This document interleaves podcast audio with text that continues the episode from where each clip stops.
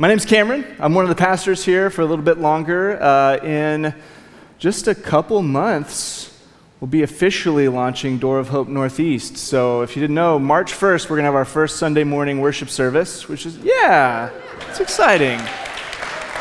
Um, be around a little bit between now and then. Uh, we'll be doing every other week gatherings in the afternoons uh, for January and February, as uh, Grace City is still meeting there in the mornings for the next two months. Um, and we'll talk a little bit more about that here in a bit. Um, but we should just jump in. We should just jump in. I'll, I'll start with this.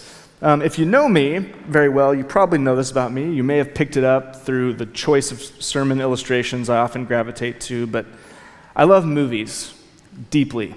Um, I love watching film. I, I love blockbuster stuff. I'll, I'll, I'll go see you know, the new Avengers movie or whatever and thoroughly enjoy it. I love the weird art house stuff too, um, and most things in between. And um, but nothing it, like in the age of streaming, this is maybe becoming. Hopefully, it's, hopefully it's not going to die out. But I love the movie theater experience, and I just pray that that Netflix doesn't doesn't end that for us. Um, I love going to the movie theater. I, I, don't even mind paying exorbitant prices for sugar water and popcorn. Uh, and I feel like I've been programmed like Pavlov's dog to need those things every time I walk in there. Um, but there, there's something about just going into the, the darkened room, taking your seat, like sort of the reverent awe that, that hushes over most people when the lights come down, the previews start, except for those people, and if you're one of them, may, ha- may God have mercy on your soul people that text or talk on their phones in the movie theater. Shame on you. Shame on you. Um, no, most people like, yeah, phones away, you're quiet, you're reverent, and you're just kind of like able to just kind of disappear into this thing, hopefully well made, that's there to inspire you and challenge you and put ideas before you and wow you and all these things. Um, it's kind of the perfect like spectators thing with all the money, all the special effects and charisma and skill that money can buy, like taking you to a new place. I love it. Love the movie theater experience. I say that to make the exact opposite point that when you come here to the Sunday morning worship gathering, it should be nothing like that. Nothing. Nothing like that. Church, the church community is the exact opposite of, of a solemn spectator's experience, at least it should be. Uh, and we, we come to our fifth week of the invitation series and, and, and, and the final one, and we're going to focus on the invitation to participation, which kind of has a nice little ring to it. Uh, the invitation to participation. Um, the, the idea that, that Jesus invites us not to come and spectate, uh, at, least, at least not fundamentally, in what's happening here, but to come and participate fully, to give ourselves to one another in a deep and profound way. Um, so that's what we're going to jump into. Josh had kind of set aside the text for this week, uh, which is what we're going to go with, which is out of Matthew 20. So if you have your Bible, turn to Matthew 20, verse 20, and that's where we'll be all morning. And for context here, the, the story in Matthew 20 picks up with Jesus having just predicted his death um, again, and he, he's declared that they're going to make their way toward Jerusalem. Uh, and he's even said, Hey, I'm going to I'm going to die. I'm going to die, and then I'm going to be raised again. And the disciples, I'm sure, were sort of puzzled what he was talking about. Like, okay, well, we're going to go to Jerusalem. Sounds great. And so, as they're making their way toward the city, uh, this story picks up. And so, we'll pick up in verse 20 here. It says, Then the mother of the sons of Zebedee came up to him with her sons. And kneeling before Jesus, she asked him for something. And he said to her, What do you want? And she said to him, Say that these two sons of mine are to sit, one at your right hand and one at your left, in your kingdom. And Jesus answered, You do not know what you're asking. Are you able to drink the cup that I am to drink? And they said to him, we are able. And he said to them, You will drink my cup, but to sit at my right hand and at my left is not mine to grant, but it is for those for whom it has been prepared by my Father. And when the ten heard it, they were indignant at the two brothers. And we'll just pause there for a second. So we have this scene the disciples are traveling, and, and the mother of these two sons uh, James and John, comes up, you know, with the traveling party, and she pulls Jesus aside. She says, Hey, can we make sure that there's a prominent place? I understand that you're, you're a king of some kind, you're bringing a kingdom of some kind. Certainly, she didn't have all the detail there, but she knew enough to know, like, this is important, it matters, and I want my sons to have a privileged place in this new kingdom. And I almost wonder if these two guys are like, Mom, you're embarrassing me. Uh, regardless, Jesus points out, like, you don't exactly know what you're asking. And he talks about the cup that he's about to drink, which presumably is the cup of wrath uh, that's, that's prepared for him, the cup of suffering, the suffering he's going to have to do on the cross if he's going to be successful in his mission to rescue mankind from sin and death and everything in between. He says, Can you drink my cup? And the guys say back to him, Yes, we will drink your cup. And he says, Actually, you will drink my cup. And tradition tells us uh, uh, James was uh, martyred, and John spent out the remainder of his life after being boiled alive in exile on the island of Patmos. Uh, he says, You will drink my cup, James and John, but to sit at my right hand, that's not for me to grant. That's for the Father to grant. And so there's some fascinating Trinitarian stuff right there that we don't have time to get into. And all, for our purposes, what we need to end on is that last verse. When the ten heard it, they were indignant. Are you kidding me? You guys are asking for the glory? We're standing right here. Come on. So we move on. We move on. Uh, verse 25. But Jesus called to them and said, You know that the rulers of the Gentiles lord it over them, and their great ones exercise authority over them. And it shall not be so among you. But whoever would be great among you must be your servant, and whoever would be first among you must be your slave, even as the Son of Man came not to be served, but to serve, and to give his life as a ransom for many. So Jesus uses this, this moment uh, of the disciples jockeying for position in his kingdom to, to give a lesson about what, okay, so what is greatness in Jesus' kingdom? There's a new administration coming. Jesus sitting atop as king of the world. How's power work in this thing? How does greatness work in this thing? Those are the questions at hand. So we start with our first point. We'll highlight verse 25 and first part of 26. He's going to define greatness in the world. And so he says, You know. So he's, he's pointing out that what he's about to say is obvious to all. It's the recognizable pattern of the world when you look around the human kingdoms of our day, and that word Gentiles is probably, it's, it's a more general term. It can just be translated um, the nations. So the, ru- the rulers of the nations, you know how they operate. You know that they lord their rule over their people, and their great ones exercise authority over them. It says, In the world, authority tends to be an end in itself that it, it, it grants power, it grants the ability to, how many times we hear this, to finally be your own boss, to not have to answer to anybody, to be accountable to no one, to be able to impose your own personal will and desire as far as you're able. It was true in their day, that that's typically how rule worked, and frankly, it's true in our day. Look around, people who sit atop the most powerful structures in the world, they, they tend to lord it over those underneath them. And it's this idea of amassing servants who will execute your every will. And Hollywood has this. God knows politics has this. The business world has this. Families have this. And maybe saddest of all, the church has this. Churches have this.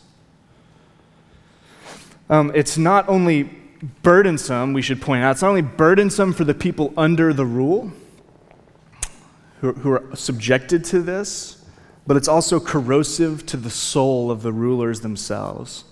In, in this personal letter written in 1887, I'm sure you've heard this quote from, from Lord Acton. He wrote, Power tends to corrupt, and absolute power corrupts. What's the.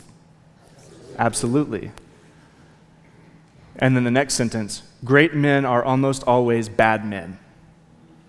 That's what Acton said. I think he's probably right.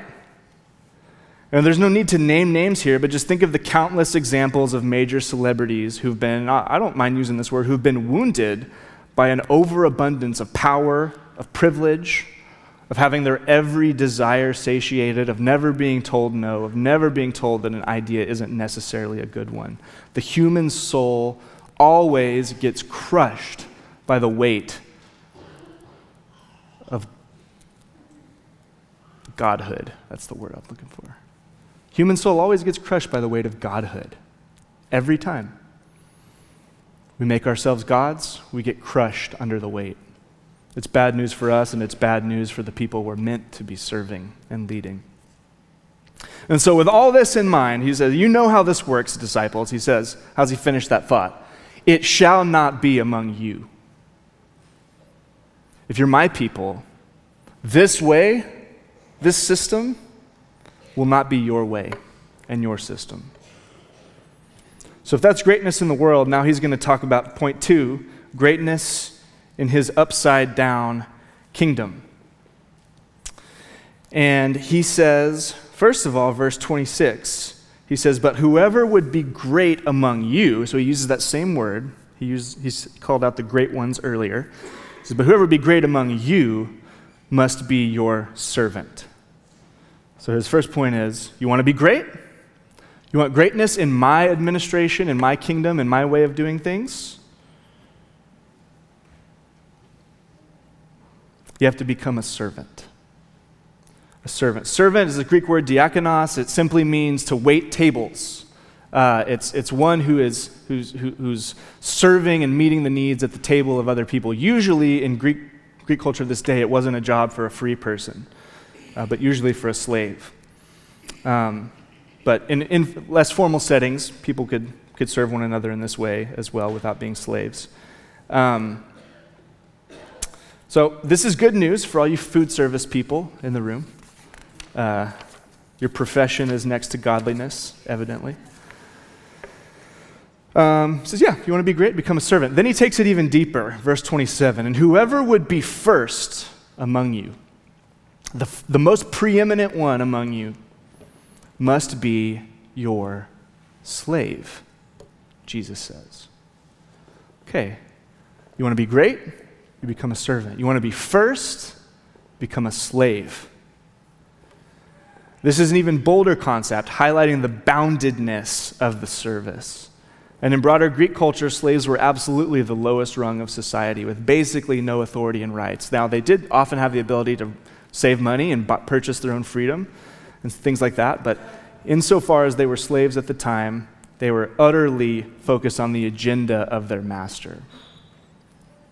So, what's our equivalent today? I mean, of course, I know that there's all kinds of modern forms of slavery. I know that there's slavery in our city right now, sexual slavery and otherwise, that's, that's under the radar, some of it under the radar. Um, so, yes, we have slaves here and around the world today. Yeah, absolutely. But um, at, least, at least in America, those things are generally frowned upon, generally illegal, generally dealt with, have to be hidden from plain and polite society. Um, so let's think of something less, less outright sort of scandalous than actual slavery today. What comes to mind when you think of an, an equivalent of a servant or a slave? Our culture is different, but what comes to your mind? So get an image in your head. I'm not even going to fill it in for you, but get an image in your head and then imagine Jesus pointing to that person or that group of people and saying, Do you want prominence in my kingdom? Look like them. Look like them.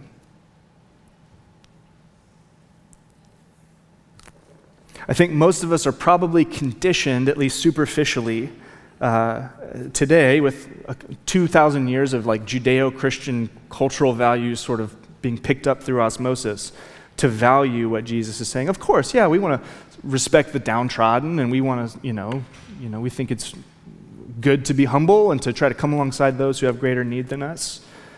But this is a scandalous statement, and I think if we can get past the superficial level, there's probably parts of us deep down that are like, if we really let ourselves go here, we find this scary and threatening, intimidating. Because according to the standards of our world, this is totally backwards. This isn't how power is supposed to work. This is upside down from everything we've been taught. And this is not just a one off idea that, you know, maybe Jesus was like sort of hungry as they were wandering the desert or something, and he's in a grumpy mood, and he's like, ah, you guys become slaves or something like that. This is, this is like core to the fabric of Jesus' teaching. Look at Matthew 18. He has a similar thing here. We'll, we'll put it up on screen. He says, At that time, the disciples came to Jesus saying, Who is the greatest in the kingdom? They're always asking this. They always want to know, Where's the glory? And calling to him a child, Jesus put the child in the midst of them and said, I say to you, unless you be tur- turn and become like children, you will never enter the kingdom of heaven. This may have been a little weird for that kid, I don't know. Uh, Whoever humbles himself like this child is the greatest in the kingdom of heaven. And the idea is the same. Now he's not talking about slaves and servants, he's talking about one of the other most disrespected, lowly, undervalued people in their culture, which was children. You, you gained nothing from attending to the needs of a child. But he says, you want, you want glory in my kingdom? Humble yourself like this one. That's where it is. Or the, as, later on, look at Paul's writings in Ephesians 5. This passage has come up a couple of times in our series so far, but I love this. We'll highlight a different piece of it. He says, Don't get drunk with wine, for that's debauchery, but be filled with the Spirit. And then he's going to give a bunch of evidence of what, what does it look like when people, when a people becomes filled with the Spirit. This isn't exhaustive, but these are some good things to look for. Be filled with the Spirit. One, addressing one another in psalms and hymns and spiritual songs, singing and making melody to the Lord with your heart. Okay, people whose worship and praise overflows in song with one another. Number two, giving thanks always and for everything to God the Father in the name of our Lord Jesus Christ. Okay, thankfulness. You ever think of thankfulness as an evidence of the Spirit's filling? It is. And here's the one we're most interested in right now. Verse 21 submitting to one another out of reverence for Christ. That the Christian community is to be one of mutual submission. This doesn't, it's not, doesn't mean he's eradicating any kind of leadership structure, but it means that whatever the leadership structure, all the people, the leaders and the people, all included together, are meant to be submitting one another to the needs of the others, to constantly look to the other and say, I'm going to prioritize your good over mine. I'm going to submit myself to what's beneficial to you. Out of reverence for Christ. You read through the New Testament, you will see this all over the early church's understanding of what it meant to follow Jesus and what greatness is like in his kingdom. In his kingdom, greatness is found in humility, in servanthood, in slavery, he says, to the other, to the neighbor, to the family member, in the family of God. So this means that greatness in the God of the universe's eyes is found in ways totally counterintuitive to our sensibilities. So, first, I might just notice we've talked about this before, but it isn't according to our gifts. So, sometimes you know, we have this doctrine of spiritual gifts, uh, and, and some of us could be tempted to say, oh, well, you know, the people that are gifted with preaching and teaching or maybe le- leading worship, whoever's got that big bright light shining on them, you know, that's where the glory is, that's where the greatness is. Those are the ones that Jesus has set aside to be the great ones. And this teaching totally dismantles that, as do others in the New Testament. Proper theology of gifts understands that nobody's earned their gifts. Jesus simply gifts the church how he sees fit. You're gifted in certain ways, you're gifted in certain ways, I'm gifted in certain ways, and we're all called to use them, to exercise them, to build up one another. But he, always, he says, don't let this part of the body despise this part or be jealous of it. They're all necessary, and no one can take credit for the ones that they do have. So, glory is not determined by our gifts. Number two, it isn't according to our accomplishments either. Jesus isn't saying, You want to be great in my kingdom? You know, go make lots of disciples, see lots of people come to faith.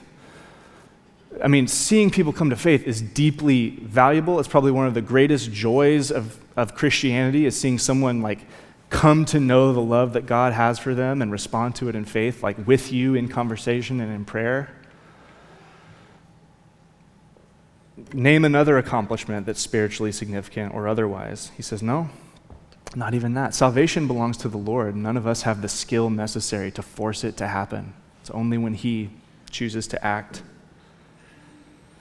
And number three, it isn't according to our influence or our reach, and even in our day of easily quantifiable influence through things like likes and retweets. No, that's not the key to greatness.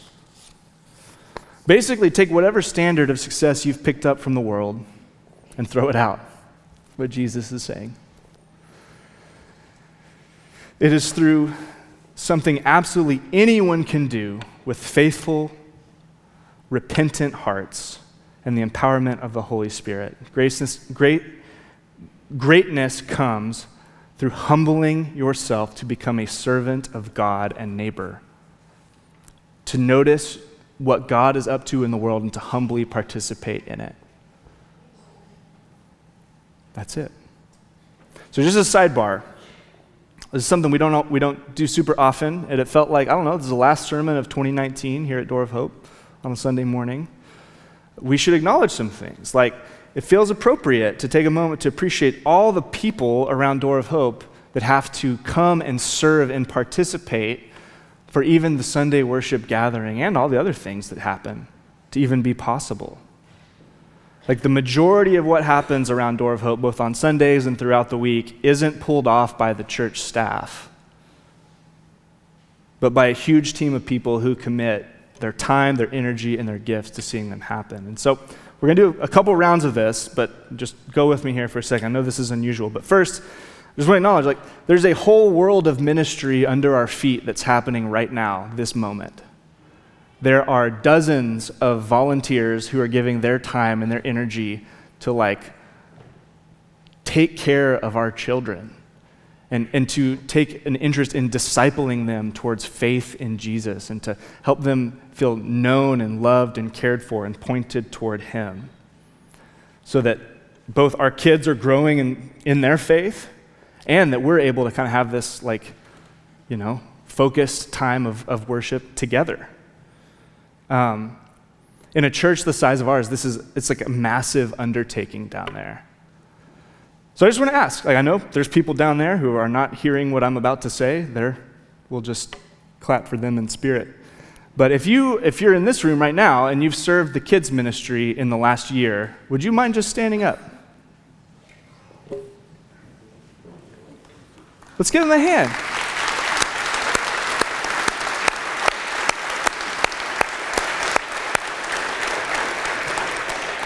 Thank you. There's some people just standing in the back that are just hogging your glory. They're just standing there. No, I sincerely, on behalf of the staff and elders of this church, I just want to say thank you. Like it's a thankless job so often. But I want to say, like my son, my sons are down there, and you people, you people, you're caring for them. You're teaching them about Jesus. You're allowing me to be up here and do this. Thank you. It's beautiful, it's meaningful. That's the only way that Door of Hope Sunday morning happens is through your service. Thank you. Tons of other people who come together each week to make Sunday like a smooth and hospitable experience for us all. Um, they're easy to overlook too, but if, if you're in this room and you serve in you know, the, the general Sunday ministries communion, coffee, greeting, prayer, safety, media, music, sound um, if you've done that in the last year, would you stand up?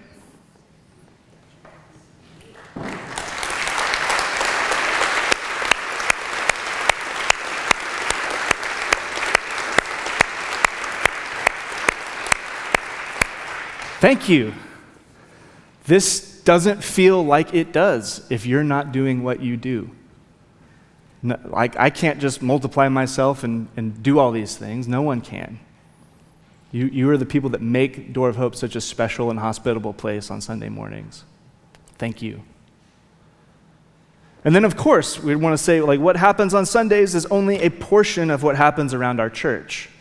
And tons of people show up to create spaces for people to be known and cared for and prayed for and loved all around the city in much more intimate contexts. And so, if in the last year you have led or hosted a community group, a change group, a Bible study, a book club, or a city outreach opportunity this year, Would you stand up?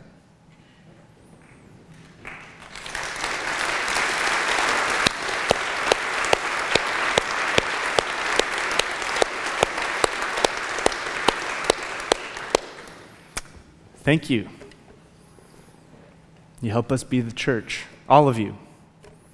And there's probably things I've missed, and we'll talk more about what if, what if I don't do any of those things? Does that make me a miserable person excluded from this sermon? No, it does not. We'll get there. But I do want to say, for those of you that serve in these really specific ways, thank you. Thank you. Okay. So, Jesus, it's easy enough for the God of the universe to say, hey, why don't you guys just humble yourselves and, and be servants and be slaves? Uh, fair enough. Uh, like, what's, what's it cost you? And for our third and final point, we just want to turn to, to King Jesus, our model of this, because he, he doesn't just leave it as a teaching, hey, go and do this. Look what he says in verse 28. Even as, so he says, My, I am your example. Jesus has taken his own medicine. Even as the Son of Man himself came not to be served, but to serve, and to give his life as a ransom for many. Jesus says, Do you want to know what this looks like in fullness? Look at me.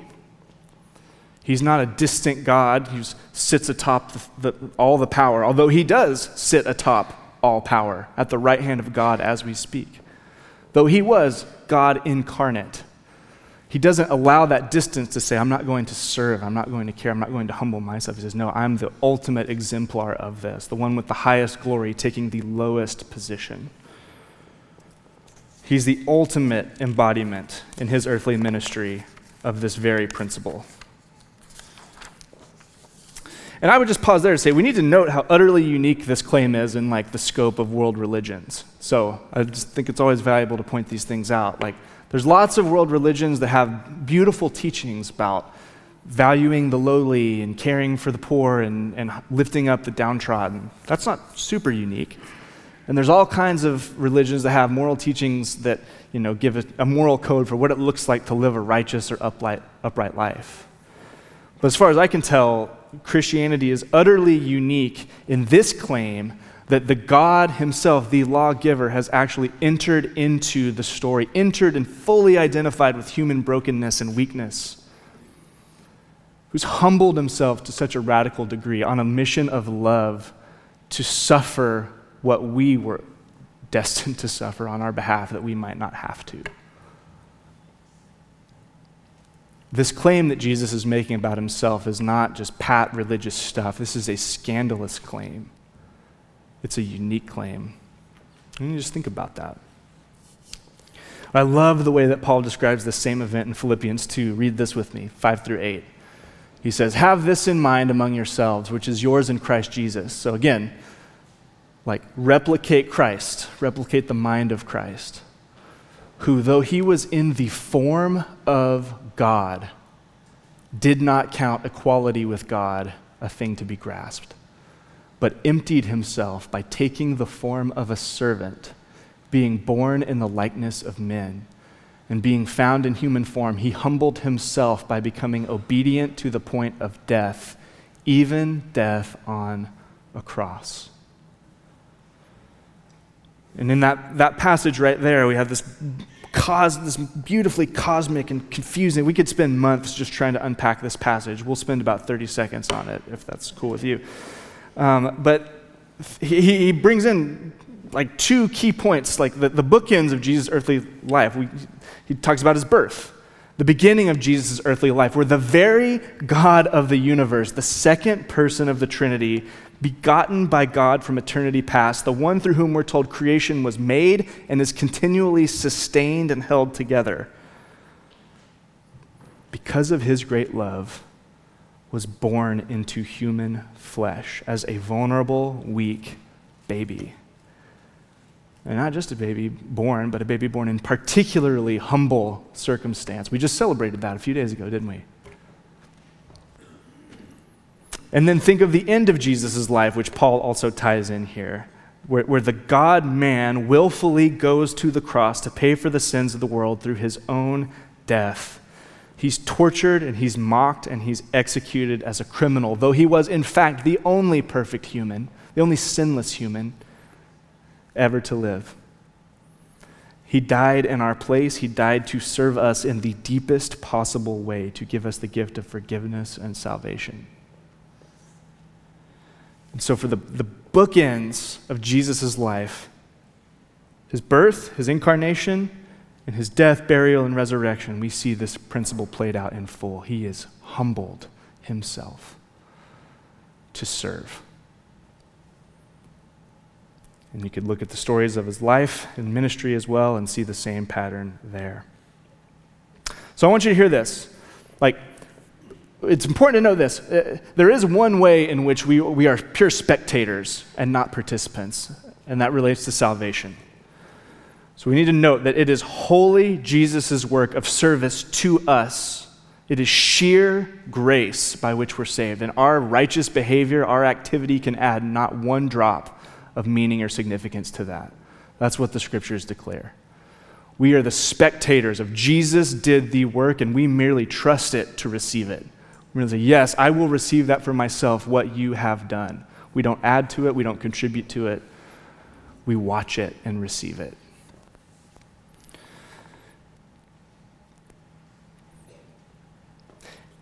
It's important that we get that there first because if Jesus is our example but not our Savior, then this is just another crushing burden to try to live under. If he didn't say, if he didn't accomplish salvation for us, he says, yeah, be humble like I'm humble. Humble yourself on the cross.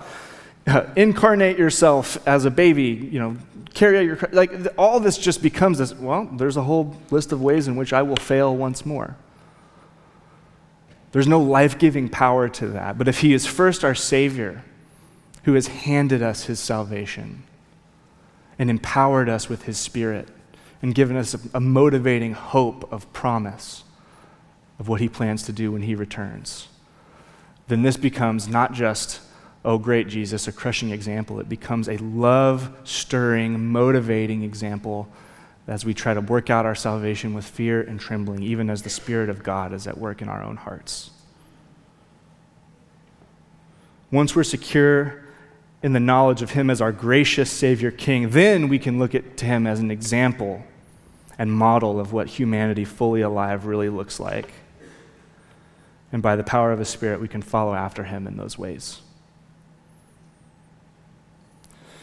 And I, I love the way Josh points, points this out. I've heard him say it multiple times. Like, Jesus' whole life wasn't just marked by acts of service here and there, it was the full identification with the role of servant. It's an identity piece. Not just showing up to serve on occasion, it's adopting a posture that says, I am here to serve the Lord and those around me, my neighbor. And he invites us to do the same.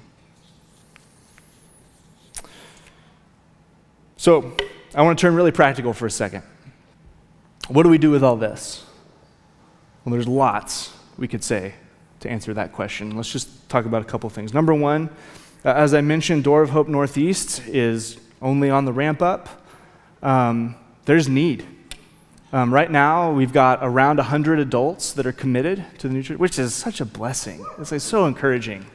Um, but it, so it's a pretty big church, it turns out, uh, to start, which is awesome. With that comes a lot of need there's need for people to come and exercise their gifts and their time and their energy to help what happens both on Sundays and then around the city throughout the weeks to happen as well. And so there's an invitation. We need you. If you're interested, if you're one of those people that's like, ah, that sounded interesting, and you want to process that more, shoot me an email. Come to our core group gatherings. Um, the updated info will be on the website. Um, we, we need people. We need people to come and serve um, to make that church happen in the same way you do here. And then we've said this before, but I would just uh, acknowledge that so if 100 folks are leaving to go there, that's a, that's a lot to backfill here. And a lot of those people are people that have been serving faithfully here at Southeast. And so there's a fresh call, like to come in and fill those gaps, to, to come participate in what God is doing here at Door of Hope Southeast, to join in. But I also want to acknowledge, I mentioned this earlier, that serving in these formal capacities, greeting team, coffee team, leading community group, whatever else, that, that, that is not the end all be all of this passage. It would be really silly if any of you walked out of here going, okay, he's called us to live the lives of service and, and slavery to the common good of our neighbors, and that just means signing up for coffee team. Like, it's clearly not the full extent of that. It can be a piece of it. I just want to acknowledge if any of you are in this room and you're like, well, gosh, like, it just doesn't work for me. Maybe you've new babies or your travel schedule or what. There's a million reasons why it just isn't feasible for you to kind of step into one of these formal roles. I just want to, I want you to hear very clearly, like, that's okay. You have not failed Jesus on this account. The call for all of us is to view participation and service to one another as core to what it means to belong to Jesus and his church, and our church specifically at Door of Hope. The call is to not let Sundays or Wednesday community group or whatever else become a spectator sport where you show up and watch the show and then sneak out so you don't have to have awkward conversation with somebody.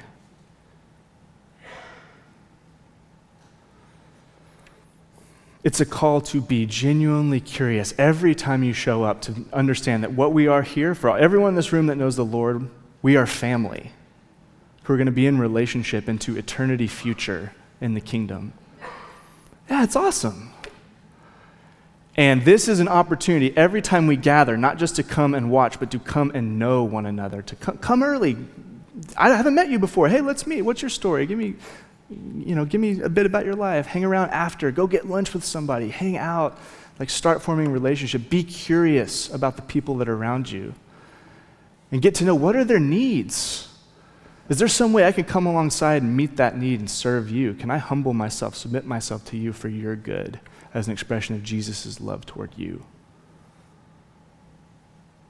And I don't think that ends or terminates here inside the walls of the church, of course, or, or, amongst Christians. I think when you're at work or with your friends or wherever, people who don't know the Lord, it's the same thing. It's being curious and interested. What are your hopes? What are your fears? What are your dreams? What are your needs?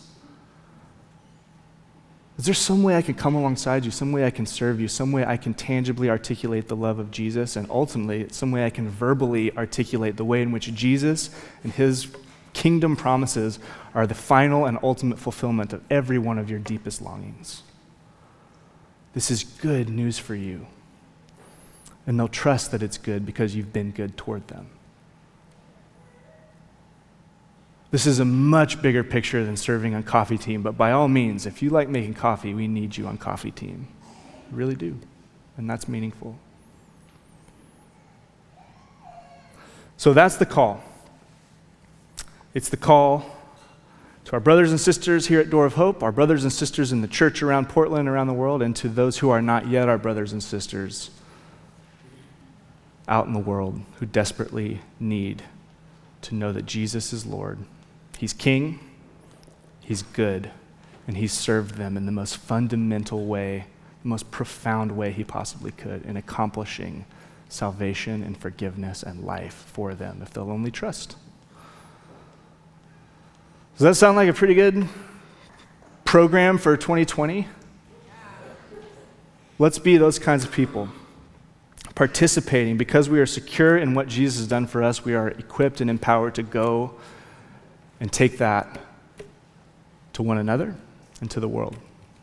Amen? Amen. All right, let's pray.